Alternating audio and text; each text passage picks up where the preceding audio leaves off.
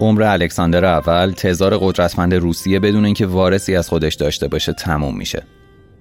از طرف دیگه کنستانتین برادر الکساندر از قبول سلطنت خودداری می‌کنه. توی این شرایط نیکولای برادر کوچیکترشون آماده نشستن به تخت سلطنت روسیه است. از اونجایی که کنستانتین چند سال قبل توی یه جمع خصوصی از قبول سلطنت خودداری کرده یه عده از افسرهای ارتش این حرکت رو به چشم کودتا از طرف نیکولای می‌بینن. پس برای شورش سازماندهی و آماده میشن. 26 دسامبر 1825 سن پترزبورگ امپراتوری روسیه. سه هزار نفر از دکاپریستا دور مجلس جمع شدن. اولین و مهمترین خواسته اونا اینه که کنستانتین کسی که بهش اعلام وفاداری کردن باید به تخت سلطنت بشینه. نیکولای هم با 9000 نفر از سربازای خودش جلوی این شورشی ها موضع گرفته. تزار جدید روسیه تمام تلاش خودشو می‌کنه تا شورش بدون خونریزی تموم بشه. برای همین میخائیل میلورادوویچ یکی از قهرمانای جنگ با ناپل اونو معمور می‌کنه تا با شورشیا گفتگو کنه.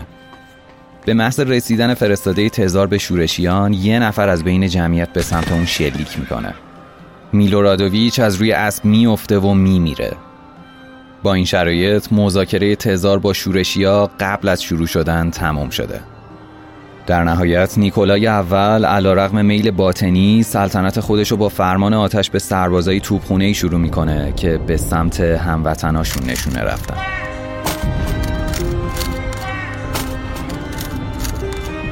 من میلادم و چیزی که گوش می‌کنید اپیزود اول مجموعه انقلاب روسیه از پادکست زاویه است.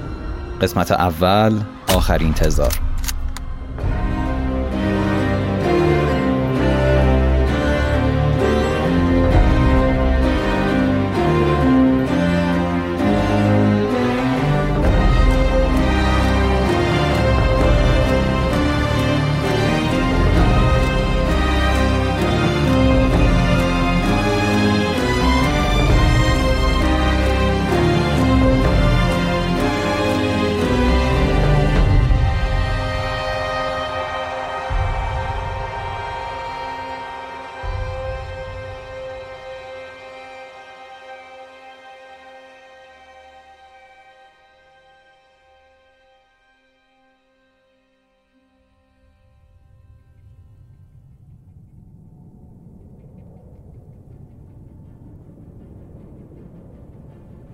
روسیه تزاری یه امپراتوری خیلی بزرگه که تقریبا اندازه کل آمریکای شمالی وسعت داره کشوری که اون زمان حدود 140 50 میلیون نفر جمعیتش و 330 ساله که حکومتش دست خاندان رومانوفاست این کشور کنار بریتانیا، فرانسه و امپراتوری اتریش مجارستان جزو قدرت‌های اروپا است اما به اندازه این کشورها مخصوصا فرانسه و انگلیس توسعه پیدا نکرده.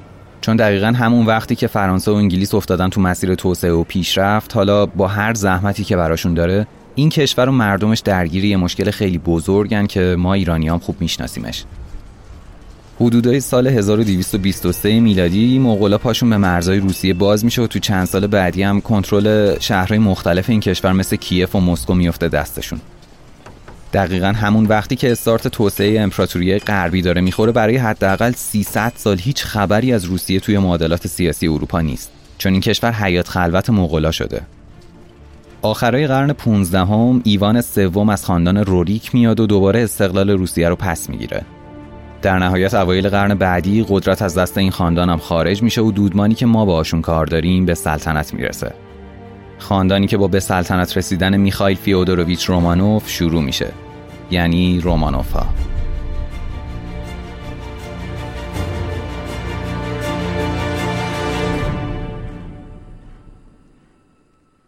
نزدیک سه قرن حکومت مغولا به این کشور تاثیر فرهنگی و سیاسی خودشو می‌ذاره. ما تجربهش رو توی کشور خودمون داریم. اونا توی دوره تسلطشون به روسیه انقدر سختگیر و مستبدن که تمام راه های ارتباطی مردم روسیه با دنیای خارج رو قطع می‌کنن. بعد از اینکه مغولا میرن و حکومت دوباره میفته دست خاندان روریک می‌بینن مردم به این شرایط عادت کردن. اونا هم با سوء استفاده از همین شرایط استبداد خودشون راه میندازن و تزار که معادل روسی شده سزاره با این ادعا که حق حکومتش مورد تایید خداست به مردم و کلیسا مسلط میشه. توی اپیزود قبل یادتونه گفتم آرنت استبداد و چطوری تعریف می‌کرد؟ حالا نمونه بارز این استبداد میشه توی حکومت تزارایی که از حالا میان سر کار دید. جایی که این افراد شخصا قانون وضع می‌کنن فرماندهی ارتش نیروهای دریایی رو دارن و از همه مهمتر کلیسای ارتودکس روسیه رو کنترل می‌کنن. هر چیزی که توی این کشور ساخته بشه یا از قبل وجود داشته باشه جزء دارایی تزار به حساب میاد. از منابع طبیعی گرفته تا صنایع و چیزهای دیگه. موضوعی که هست اینه که توی روسیه همه چیز مطلقا همه چیز در اختیار تزاره. و وظیفه کلیسای ارتودکس این کشور جاییه که باید این شرایط رو به هر شکلی که می‌تونه برای مردم توجیه کنه. جی ان وستفود تاریخدان می نویسه ده قرن متوالی کار کلیسای ارتودکس روسیه این بود که مردم را متقاعد کند. درد و رنجی که زیر یوغ تزارها متحمل می‌شوند برای روحشان خوب است. آنها بدین طریق امکان هر گونه پیشرفت و بهبود شرایط را منتفی می ساختند. روسیه که به خاطر حمله مغولا 300 سال از قدرت های اروپا عقب افتاده حالا باید دوباره زیر نظر افرادی اداره بشه که برای تضمین منافعشون هر کاری لازم باشه انجام میدن. تزارم که تنهایی نمی‌تونه همچین قلم روی بزرگی رو اداره کنه. باید یه سری افرادی کنارش باشن که بتونن توی نگه داشتن قدرت بهش کمک کنن. از کلیسا گرفته تا اشراف. اونا از تزار حمایت می‌کنن. در عوض تزار هم بهشون مقام و منصب نظامی و درباری میده و ازشون حمایت می‌کنه. خب تکلیف اینا که مشخصه. شاهون بالاست اشراف و مقامای کلیسا هم یه پله پایینتر. اما مردم عادی کجان؟ 80 درصد مردم روسیه توی قرن 19 هم سر زمینن. البته زمینایی که مال خودشون نیست. روسا به این دهقانا میگن صرف. اینا صرفایی که برای تامین اقتصاد امپراتوری روسیه باید همونجا باشن. من بهشون میگم صرف چون روسا همچین اسمی روشون گذاشتن. ولی شما اینا رو از برده ها هم پایین تر در نظر بگیرین. چون اگر مالک زمین لازم می‌دونست اینا رو با سگ تاخت می‌زد یا حتی ممکن بود توی قمار به عنوان یه قسمتی از پول باشون بازی کنه. تو این دوره زمیندار مالک تمام و کمال زندگی و سرنوشت صرفای زیر دستشه. لازم باشه کتکشون می‌زنه با آهن به بدنشون داغ می‌زنه و حتی اونا رو از بین می‌بره. ایوان تورگنیف نویسنده روسی یه خاطره در مورد وضعیت این سرفا میگه که به نظرم خیلی جالبه. میگه یه بار مادر بزرگم انقدری از دست یکی از سرفای جوونش عصبانی شد که با یه ضربه بیهوشش کرد. بعد یه بالش برداشت و روی سر جوان بیهوش شده گذاشت و روش نشست تا اینکه خفه بشه. تورگنیف میگه مادر بزرگم فریاد می‌زد که من هر کاری بخوام با آدمای زیر دستم می‌کنم و از این بابت به هیچ کسی هم توضیح نمیدم. تو پرانتز می‌خوام یه چیز در مورد تورگنیو بگم. داستان پدران و پسرانش رو بخونید. خیلی خوبه. وقتی که به جنبش نیهیلیسم روسی برسیم هم یه کمی باش سر و کار داریم. پرانتز بسته. کلا وضعیت زندگی نه زندگی نه. وضعیت زنده بودن اکثر مردم روسیه همچین چیزیه. طبیعی هم است که اعتراض کنن. این کارم می‌کنن. بین سالهای 1825 تا 1854 این مردم حدود 500 بار شورش می‌کنن. ولی نتیجه همون چیزیه که میشه حد زد. هر بار سربازای تزار قتل عامشون می‌کنن. حالا فکر کن اوضاع عادی مردم همچین چیزیه که خود این موضوع کسافت خالصه. ولی بازم لابلای همین آدما همین آدمایی که انقدر بدبختن یه سری اوضاع بدتری دارن. روسیه انقدر بزرگه که اقوام زیادی توی این قلم رو زندگی می‌کنن. از ارمنیا گرفته تا لهستانیایی و استونیایی و یه سریای دیگه.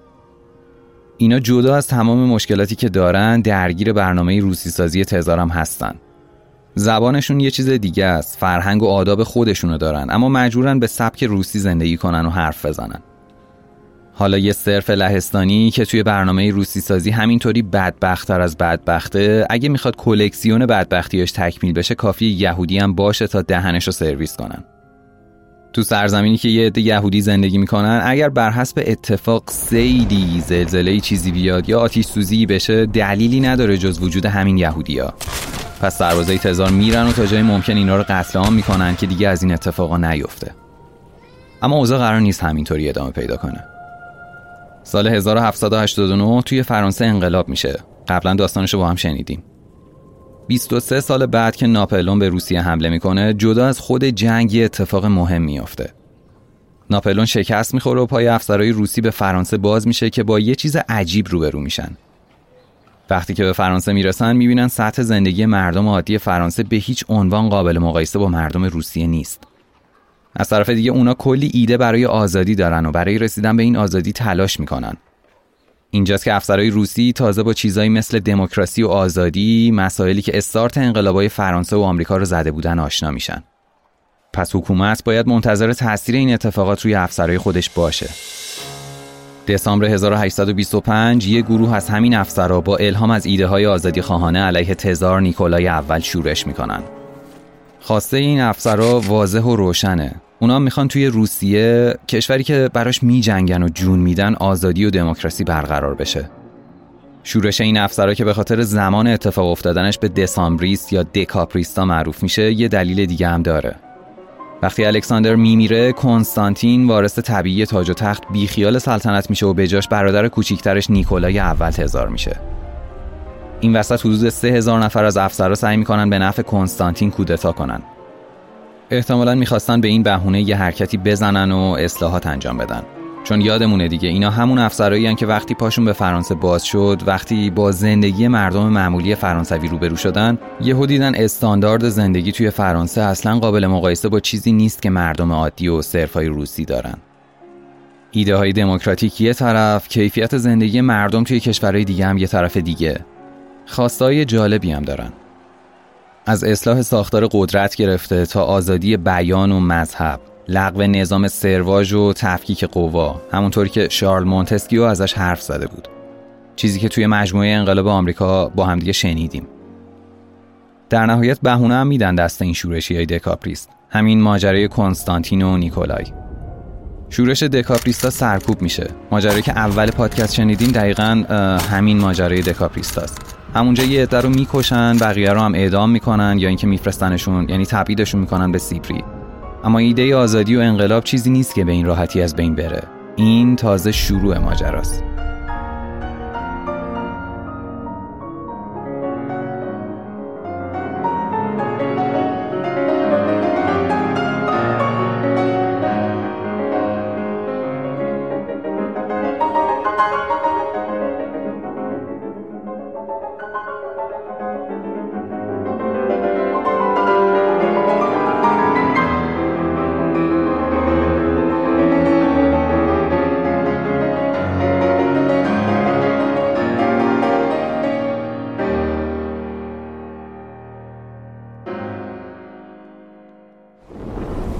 اینجا باید یه کمی از روسیه فاصله بگیریم و بریم سمت فرانسه. جایی که کارل مارکس و دوستش فردریش انگلز دارن جنبش های سوسیالیستی رو وارد یه مرحله جدید می‌کنن. سال 1848 اروپایی که ساختار طبقاتیش دست کمی از روسیه نداره با یه پدیده غیرمنتظره روبرو میشه. همزمان با انتشار مانیفست کمونیست تقریبا تمام اروپا وارد شرایط انقلابی میشه. مارکس با نگاه به همچین شرایطی مانیفست خودش رو اینطوری شروع می‌کنه. شبهی بر فراز اروپا به گردش درآمده. شبه کمونیسم. تمام قدرت های کهن اروپا از پاپ و تزار گرفته تا مترنیخ، گیزو، رادیکال های فرانسوی و پلیس امنیتی آلمان. همه و همه با یکدیگر متحد شدند تا این شبه را شکست دهند.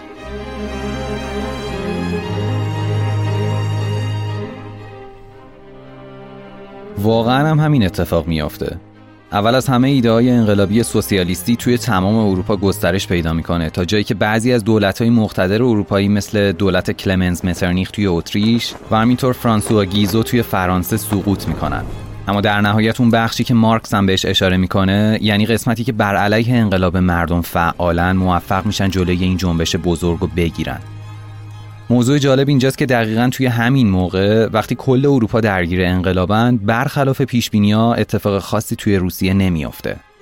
انگار روستا همه چیز رو نگه داشتن برای یه زمان بهتر. در مورد مارکس و مانیفست توی اپیزود بعدی مفصل توضیح میدم. تا همینجا کافیه که بدونیم به محض اینکه مانیفست نوشته میشه تقریبا کل اروپا وارد یه وضعیت انقلابی میشه که خیلی زودم شکست می‌خوره. حالا دوباره برگردیم به همون روسیه.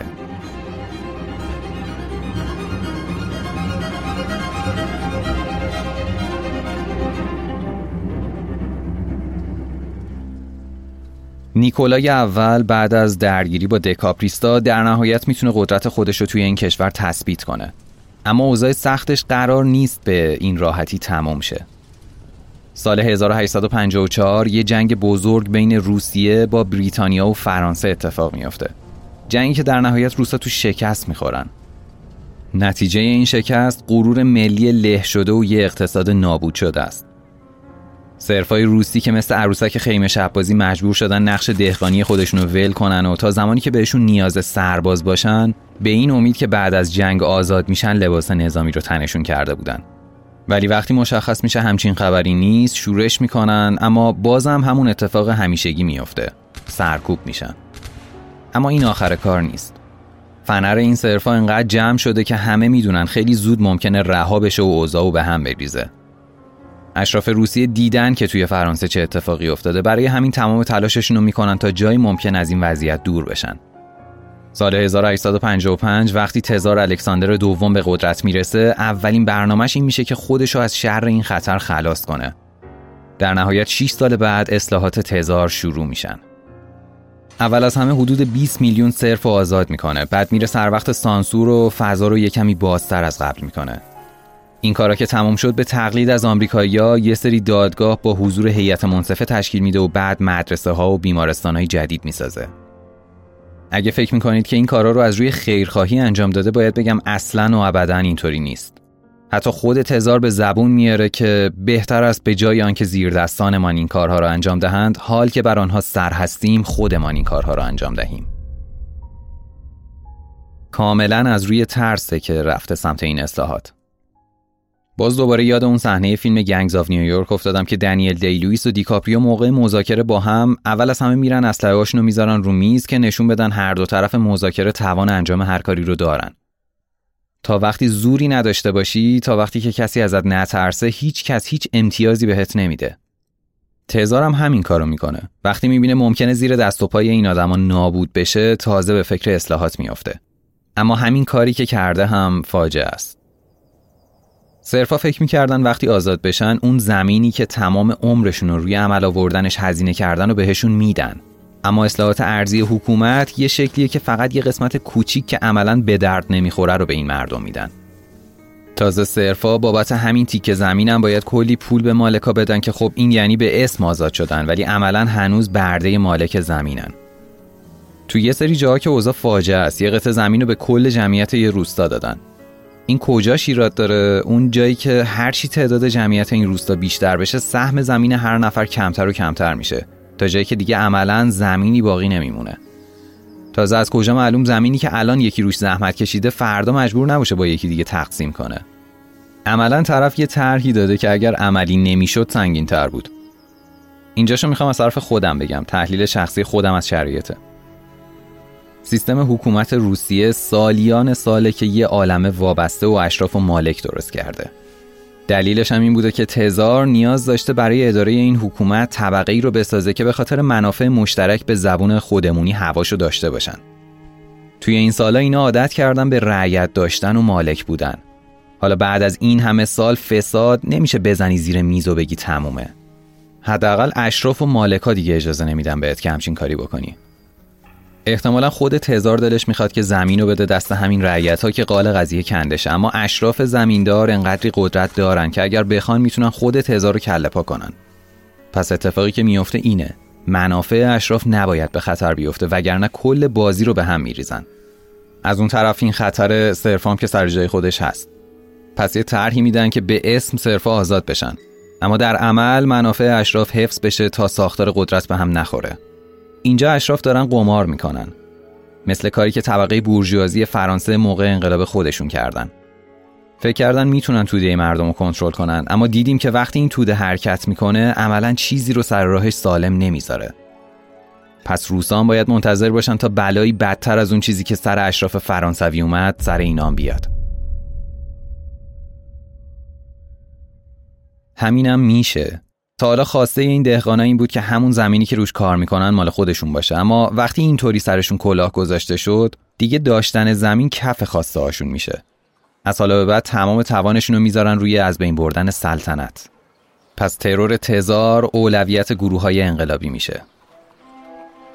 آوریل 1866 یه دانشجو به سمت تزار شلیک می‌کنه که تیرش خطا میره. دوباره توی همون سال وقتی که تزار سوار کالوسکه روباز خودش بود یه زن از فاصله نزدیک بهش شلیک می‌کنه که این یکی هم بهش نمی‌خوره. سوء قصد بعدی یکم جالب تره پنج سال بعد یه مرد مسلح پنج بار به طرف تزار شلیک می‌کنه که هیچ کدوم از تیرا بهش نمی‌خورن. این آدما یا واقعا شلس بودن یا خود تزار خیلی خوش شانس بوده. که فکر می‌کنم دومی باشه چون سال 1879 یه گروه تروریستی قطار امپراتور رو منفجر می‌کنن ولی بازم طرف سعی و سالم میاد بیرون. رسما دعای خیر مامانش الکساندرا و باباش نیکولای پشت پناهش بوده. سال 1880 گروه تروریستی اراده خلق تالار زیافت کاخ زمستانی تزار رو توی سن پترزبورگ منفجر می‌کنن. یه مو از سر تزار کم نمیشه. هر کس دیگه ای بود بیخیال می‌شد. ولی این روستا شبیه ویدیوهای اینستاگرامی که میگن از هدف دست نکش بالاخره کارو تموم می‌کنن. اول مارس 1881 بالاخره دعای خیر پدر و مادر از سرش دور میشه. وقتی داره از مراسم سان نیروهای مسلح خودش توی سن پترزبورگ برمیگرده یه پسری به اسم نیکولاس ریساکوف بمب دستی میندازه زیر کارسکی تزار اسبا میمیرن محافظام زخمی میشن ولی یهو خودش صحیح و سالم از کالسکه در میاد بیرون. انقدر سلامته که میره به مجروعا کمک کنه. ولی همین موقع تروریستا که از این همه شلدستی درس گرفتن پلن بی رو اجرا می‌کنن.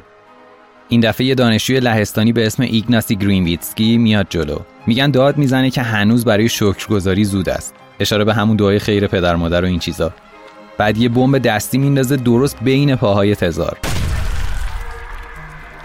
این دفعه وقتی منفجر میشه دیگه چیزی از این مقام سلطنتی باقی نمیمونه.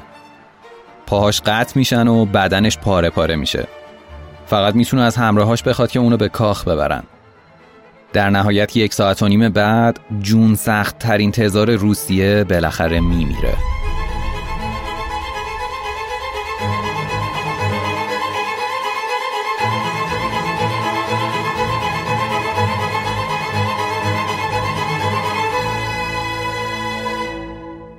بعد از مرگ تزار سازمان اراده خلق یه اعلامیه صادر می‌کنه با این محتوا. الکساندر مرد چون به مردمش اهمیت نمی‌داد.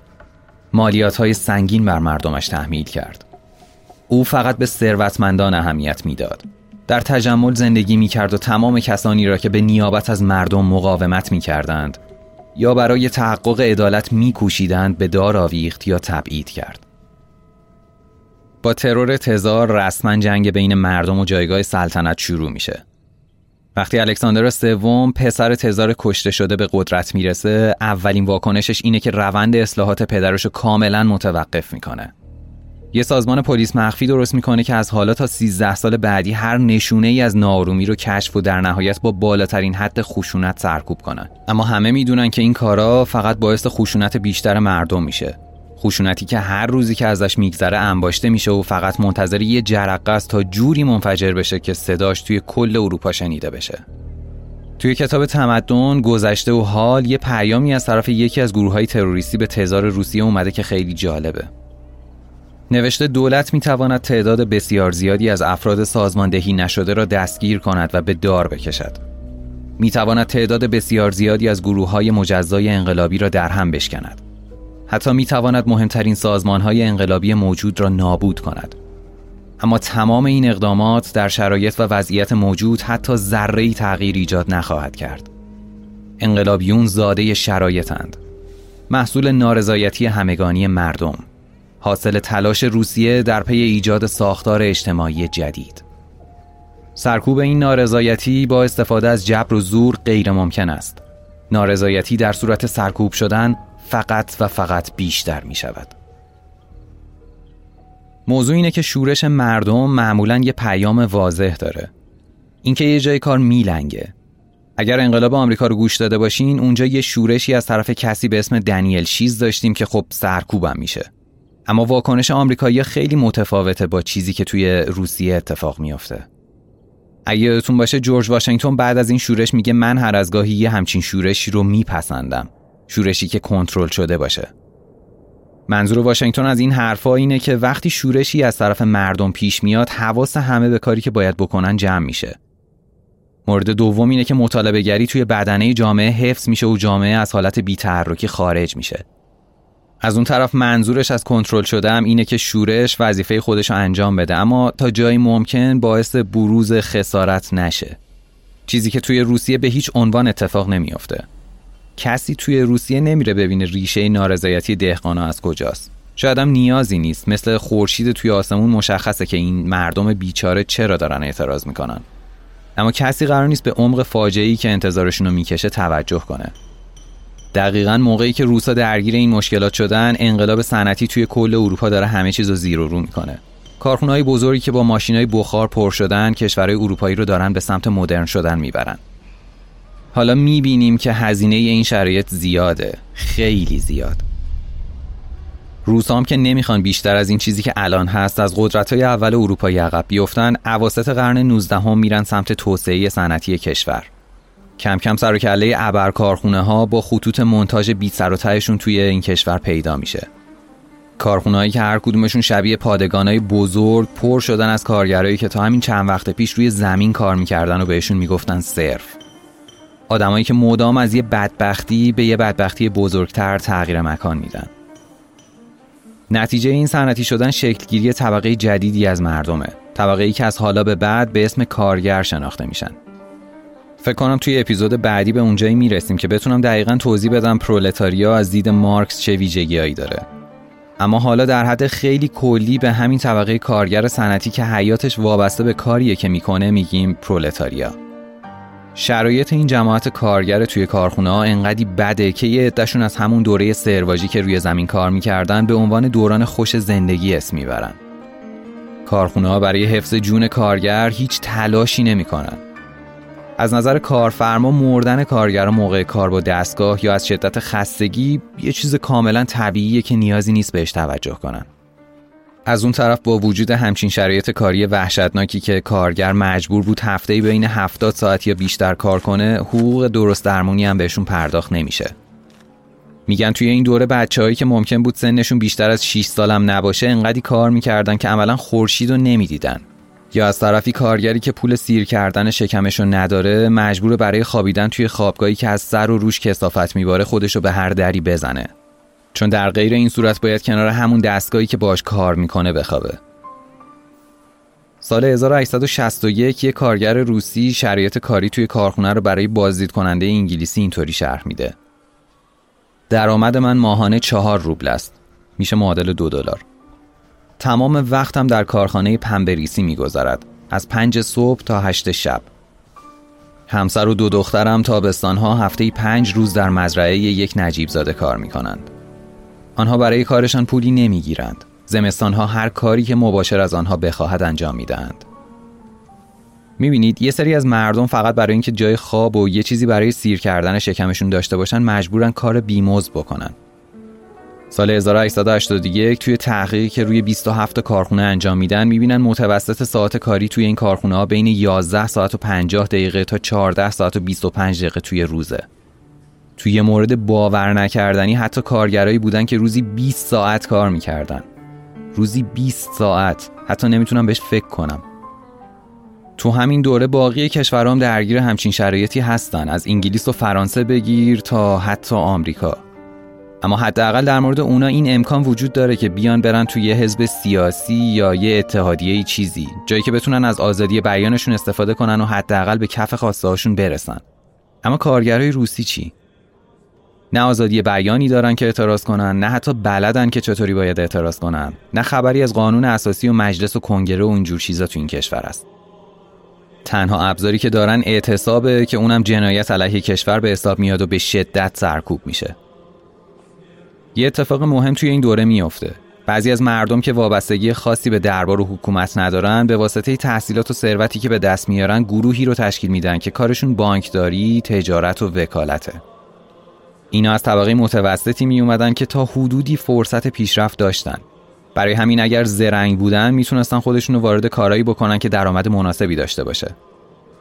این گروه کوچیک وقتی به حکومت‌های غربی مثل فرانسه، انگلیس و آمریکا نگاه می‌کنن می‌بینن ساختار حکومت تو این کشورها یه جوریه که آدمایی با شرایط مشابه خودشون یه سهمی توی دولت دارن. پس کم کم باورشون این میشه که فقط توی همچین ساختاریه که می‌تونن به آزادی و دموکراسی و مالکیت خصوصی برسن.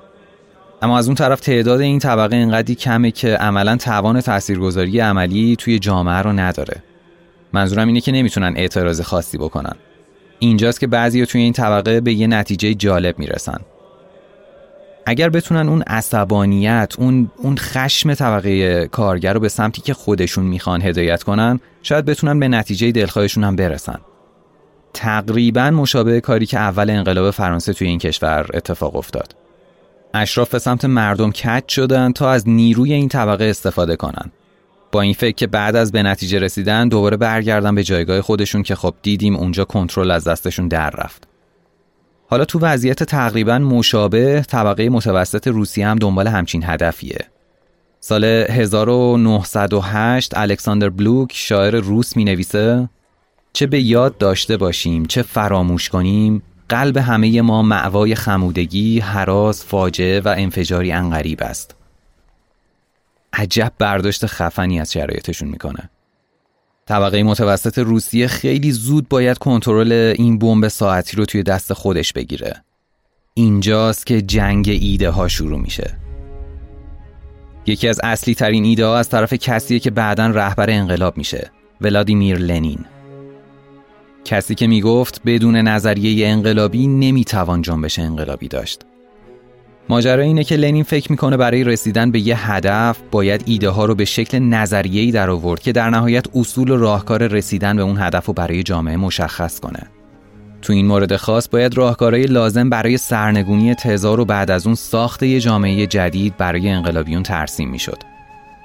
تقریبا تمام طبقه روشنفکر روسیه در مورد اینکه هرچه سریعتر باید حکومت تزار نابود بشه تا بتونن از شر بیعدالتی، فقر و فلاکت توده مردم خلاص شن اتفاق نظر دارن. مشکل اصلی در مورد شکل و ساختار حکومت جایگزینه. اینکه چطوری باید شکل بگیره و چی کار باید بکنه. اینجا نقطه ایه که روشنفکرهای روز توی دو تا دسته کلی قرار می‌گیرن.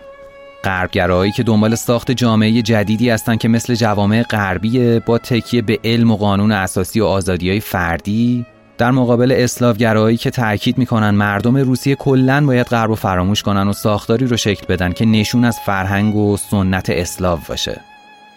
قبل از اینکه ادامه بدم تو پرانتز بگم که این اسلاو و اسلاوگرایی اشاره به نژاد مردم روسیه داره. منظورشون اینه که باید به ریشه ها و فرهنگ خودمون برگردیم. پرانتز بسته.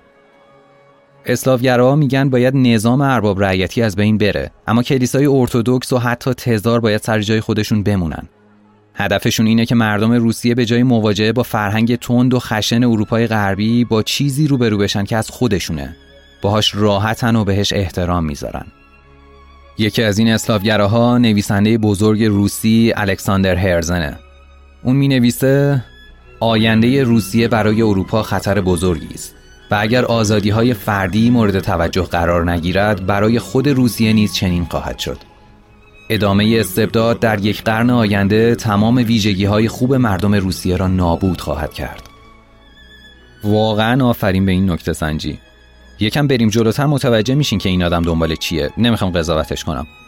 پوینتش اونجاییه که ما این صد سال بعدی رو تا حدودی می‌دونیم که چی شد و عجب پیشگویی عجیبی کرده. نظریه هرزن اینطوری کار می‌کنه که سوسیالیسم دولتی به نفع مردم اقتصاد کشور رو کنترل کنه. سوسیالیسم هم توی دو سه کلمه اگر بخوام بگم یعنی برابری از سود همگانی که خب به این سادگی نیست. حالا به وقتش همه این چیزها رو توضیح میدم. جنبشی که هرزن را میندازه یه جور مردمگراییه عوامگرایی. شاید اگر بگم پوپولیسم راحتتر بتونیم باش ارتباط برقرار کنیم. یه مثال براش بزنم که منظورم رو دقیق تر برسونم. مثلا تو این دوره طرفدارای جنبشی که هرزن را انداخته با اینکه جزوی از قشر متوسط جامعه روسیان ولی برای ارتباط برقرار کردن بهتر با عامه مردم مثل دهقانا لباس میپوشن و پای درد و دلاشون میشینن. اینجاست که هرزن متوجه میشه خیلی از این دهقانا هنوزم برای خود تزار احترام قائلن. وقتی باشون حرف می‌زنن متوجه میشن که عامه مردم این طبقه فکر می‌کنن هر مشکلی هم که توی این کشور هست از طرف مقامات دولت تزاره. نه خود شخص امپراتور. برای همین درگیر انقلاب و از بین بردن کل حکومت نیستن. با این شرایط ایدای هرزن نمی‌تونستن راه به جایی ببرن. نفر بعدی میخایل باکونین نویسنده آنارشیست و یکی از نجیب زاده های روسیه است که سابقه خدمت توی توپخونه رو هم داره. اینجا باز یه پرانتز باز کنیم. آنارشیسم هم اگر توی چند تا کلمه بخوام معنی کنم میشه اقتدار گریزی. امیدوارم این سری و کلی گفتنم از این مفاهیم سیاسی که هر کدومشون نیاز داره یه پادکست جداگونه براشون ساخته شه به بی اهمیت بودنشون تعبیر نشه. فقط نمی‌خوام زیادی تخصصی شه وگرنه می‌تونیم ساعتها در مورد هر کدوم از این مفاهیم با هم حرف بزنیم. حالا هر جام که لازم باشه بیشتر در موردشون میگم. پرانتز بسته. باکنین توی کتاب خودش به اسم خداوند و دولت دنبال دو تا هدف مشخصه. اولی شورش و اختشاش دومی هم عدم وجود دولت. نه اینکه دولت تزار نباشه کلا با هر نوعی از دولت مخالفه. اون طرفداراشو به تروریسم علیه طبقه منفوری که به نظرش باید از شهرشون خلاص شد دعوت می‌کنه. یعنی طبقه حاکم. می نویسه اولین وظیفه ما نابود کردن تمام چیزهایی است که به شکل فعلیشان موجودند. آنارشیستای پیرو باکنین دنبال اصلاح شرایط نیستن. تنها هدفشون خرابکاری و تروریسمه. یکی از همین افراد می نویسه آنچه می توان خورد و خاک شیرش کرد باید خورد و خاک شیر شود. هر آنچه در مقابل این ضربه پایدار بماند سالم است و هر آنچه تکه تکه شود آشغال و بیارزش. سرگئی نچایف از اینم جلوتر میره. می نویسه فرد انقلابی باید شب و روز به یک فکر باشد. یک هدف تخریب و نابودی بدون ترحم. همچین ایده خطرناکی رو بذارید کنار یه آدم که عملا هیچ ارزشی براش کار نمی‌کنه. نتیجه چی میشه؟ زودتر از اون چیزی که فکر می‌کردم به نیهیلیسم رسیدیم. این یکی رو نمیشه همینطوری ولش کرد. مجبورم یه کمی در موردش توضیح بدم. ولی سعی می‌کنم توضیحم تا جای ممکن ساده و کوتاه باشه. یه آدمی رو در نظر بگیرین که برای خانواده خودش احترام قائله. برای جایگاه پدر و مادر و بزرگتر و هر چیزی که توی ذهنتونه. از طرف دیگه دین و مذهبم براش دارای ارزش و باعث میشن که این آدم به خاطرشون کاری رو انجام بده یا انجام نده. این ارزش جاهای دیگه هم براش کار می‌کنه. مثلا ارزشی که برای معلم خودش قائله یا ارزشی که برای خود خود زندگی در نظر گرفته. از یه جایی به بعد با یه سوال بزرگ روبرو میشه. اینکه چرا دارم این کارو می‌کنم؟ چرا برای یه سری چیزا ارزش قائلم؟ می‌تونم دلیلی براشون بیارم؟ موضوع اینه که دیگه معلم صرفا چون معلمه چون اسمش معلمه و بهش گفتن معلم ها ارزش خاصی دارن برای این آدم دیگه ارزشمند نیست. یا خانواده صرفا برای خانواده بودنش دیگه ارزش نداره. برای آدمی که به نیهیلیسم رو آورده یه اتفاق مهم میافته. تمام ارزش های گذشته از ارزش خودشون میافتن. پس نوع برخوردش با هر کدوم از این چیزا هم تغییر می‌کنه. اولای پادکست که داشتم از خاطره تورگنی حرف می زدم گفتم یه داستانی داره به اسم پدران و پسران. اون داستان نمونه واضح و کامل از شرایطیه که نیهیلیسم برای فرد به وجود میاره. شخصیت بازاروف توی اون داستان یه سری ویژگی از خودش نشون میده که تورگنی برای توضیح این ویژگی ها از واژه نیهیلیسم استفاده می‌کنه. فعلا کاری نداریم که ابزوردیسم و اگزیستانسیالیسم بعدا میان تا یه جوابی برای انسانی که دچار نیهیلیسم شده پیدا کنن. شاید یه وقت دیگه در موردشون حرف بزنیم.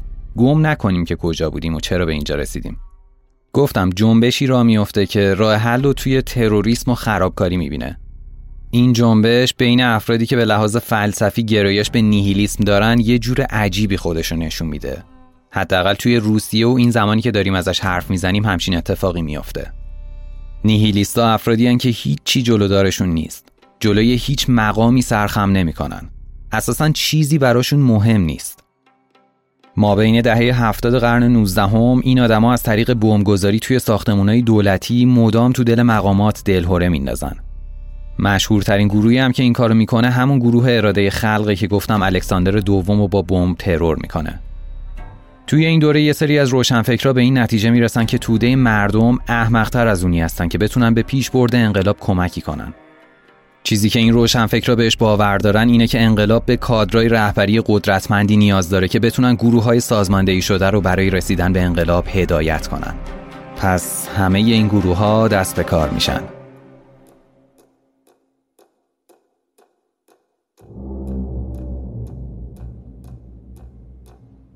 چیزی که شنیدید اپیزود اول مجموعه انقلاب روسیه از پادکست زاویه بود. برای حمایت از ما می‌تونید از طریق لینک هایی که توی توضیحات همین اپیزود گذاشته شده استفاده کنید. اما هنوزم بهترین راه حمایت شما از ما معرفی پادکست به دوستای خودتونه. زاویه رو می‌تونید از تمام پلتفرم‌های پخش پادکست مثل Castbox، Apple Podcast، Google Podcast و Spotify بشنوید. حرف دیگه ای نیست، مراقب خودتون باشید. فعلا